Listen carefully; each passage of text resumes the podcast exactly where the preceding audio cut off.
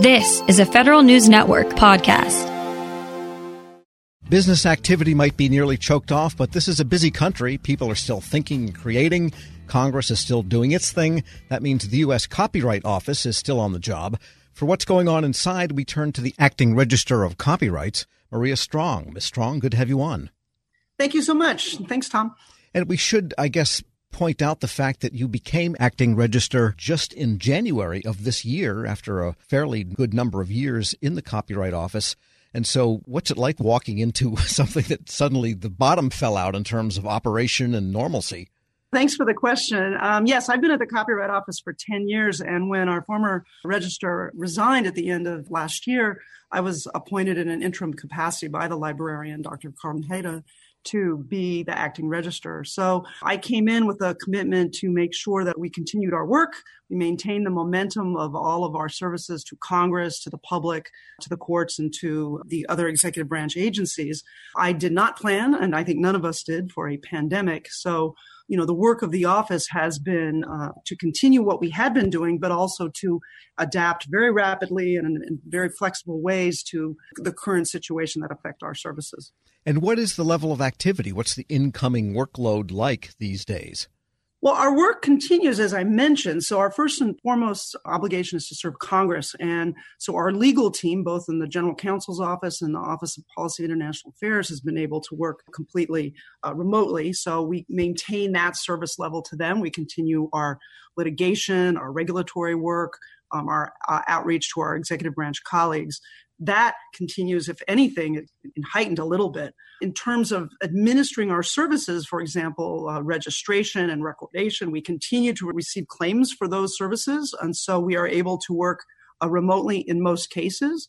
Where we cannot work remotely is due to the fact that we have discontinued our mail services, and some of our services do involve paper based claims. So, mail and those documents are being date stamped and sent off to our offsite facilities, and we will make those come back to us in an orderly fashion when that decision is made. So, in terms of the office level of work, we continue at a rapid pace. We were able to convert to full telework quite rapidly. Our, our staff had already been telework eligible. So, we went from about 65% right before all this happened to the current 98% teleworking. So, we are able to continue our services remotely. And where we need to make adjustments, we are doing so and, and advising the public on our website. Well, does that mean that someone applying for a copyright has to wait now, or can you still issue copyrights? Oh, no, they don't have to wait. So most of our uh, registration claims actually do come in electronically. So you have a claim that's electronic, the deposit material is electronic, and the fee comes in electronically. And those are continuing to be processed. What sometimes happens is you might have an electronic claim with a physical deposit. And so we have to marry those up that is a little challenging, but we have made flexibilities available so that if someone does have a physical deposit, they can, under oath, give us a photocopy or a scan basically of what their physical deposit looks like and they send that in to us and we can continue to process that and then we'll connect everything later when we get the access to the physical deposits. Most of our registrations are in those two buckets. We do receive very few physical paper and physical deposit, and those will definitely be delayed for processing. But our registration staff has a lot of work to do on hand, and we continue to process incoming things. So people uh, are still welcome to use our, our website 24 7. So if someone still writes their songs with a quill and a piece of parchment that's lined, they should probably make a PDF of it and get it on in. yes. Well, actually, copyright attaches at the moment you put that quill to the piece of paper. So the copyright protection exists at that point. To uh, get additional benefits under the law, we encourage folks to register their claim of copyright with the Copyright Office. So, copyright registration gives additional bonuses and legal benefits for those. But copyright exists at the moment you've put your quill to the paper. We're speaking with Maria Strong, acting Register of Copyrights at the U.S. Copyright Office, part of the Library of Congress. And are you also in touch with your counterparts at the Trademark Office at USPTO? And is there any lockstep in their activity and yours, or do they kind of run their own dynamics? Well, they do run their own thing. We are the principal agency that administers the Copyright Act. The U.S. Patent and Trademark Office obviously administers the patents and the trademarks. Copyright is different from patent and trademarks in the sense that, as I mentioned earlier, we are voluntary. You do not have to register to get a copyright, whereas for patents and trademarks, you do. So we, you know, run our own separate systems where we do cross over on the matter of, for example, policy and international trade as we work with them as part of an interagency team to examine, you know, copyright law developments in other countries. That's where our coordination and consultation definitely crosses over. But as a matter of administrating the various acts, we are separate. Where we have converged is very recently in the sense that we've both taken advantage of the recent CARES Act that was passed by Congress and signed by the Senate that gives both of our agencies a certain emergency relief during times of national emergency. And that bill passed on a Friday, and lo and behold, by the next Tuesday, both of us had issued certain emergency relief declarations to take advantage of some of the flexibilities afforded in that act. We did not coordinate on that. It's just that we both saw the, the need of making sure that we were able to serve our users in a flexible way during those challenging times. And I guess it helps you think about the starving artists right now who can't even wait tables to make money. So it's kind of a rough situation for everybody involved. And with respect to the interaction you might have directly, say, with phone calls, or perhaps somebody might need to come in sometime to the Copyright Office, how are you interacting or are you able to interact with people that may have a question? Well, that service continues actually. Our public information office does have a walk in capability, and that obviously is closed when library closed the buildings to the public in early March.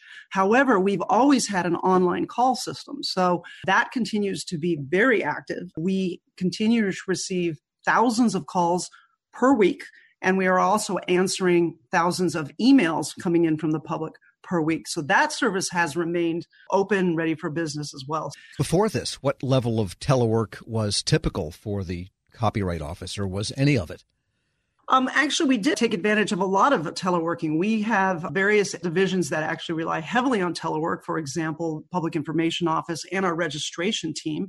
Like I said, before all this happened, about 65% of our office was eligible for telework. That's not to say that 65% of the folks were out at any given day, but a lot of people did take advantage of the one day a week or perhaps two days a week telework.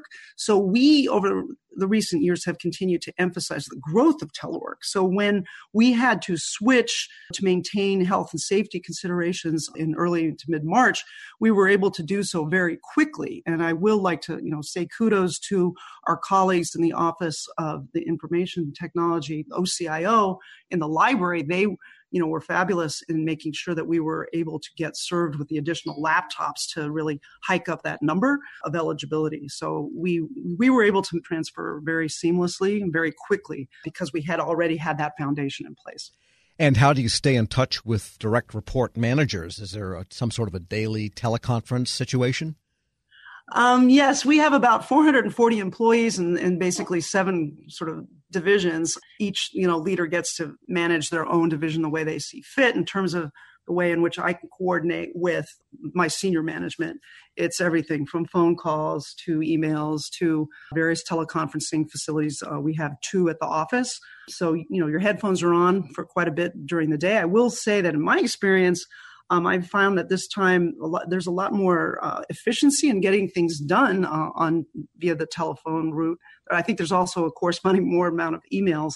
Just yesterday, we held an all office wide teleconference um, so we could bring everybody up to speed in one time and place. So we use all of the technology available at our at our means and I think folks are finding that it's you know the best way we can to stay connected. It's certainly not a replacement for you know the the hallway coffee runs things like that where you actually can get a lot of information and work done. But we are doing the best we can and i'd say if anything my experience has been that we're equally efficient and productive as we've been before.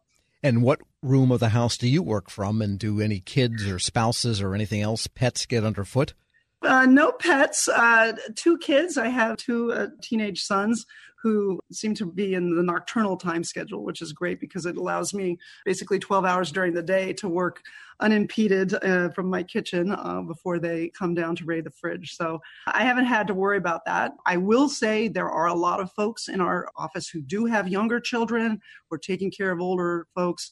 And, you know, the library has provided quite a few flexibilities to make sure that people are able to complete their 40 hours a work week, you know, throughout seven days, not five days. And we have also been able to, as an office, take advantage of some of the recent legislation that has also allowed for that flexibility and added telework and administrative leave. So I'm, you know, very sympathetic to those folks who do have families cats, dogs, and other things to um, keep them safe, but also to make sure that they have the ability to get the work done that they need and continue to contribute as they see fit. Well, keep the hot pockets in stock. Maria Strong is acting register of copyrights at the U.S. Copyright Office. Thanks so much for joining me. Thank you so much. Uh, be safe and have a good day. We'll post this interview at federalnewsnetwork.com slash Federal Drive. Hear the Federal Drive on your schedule. Subscribe at Apple Podcasts or Podcast One.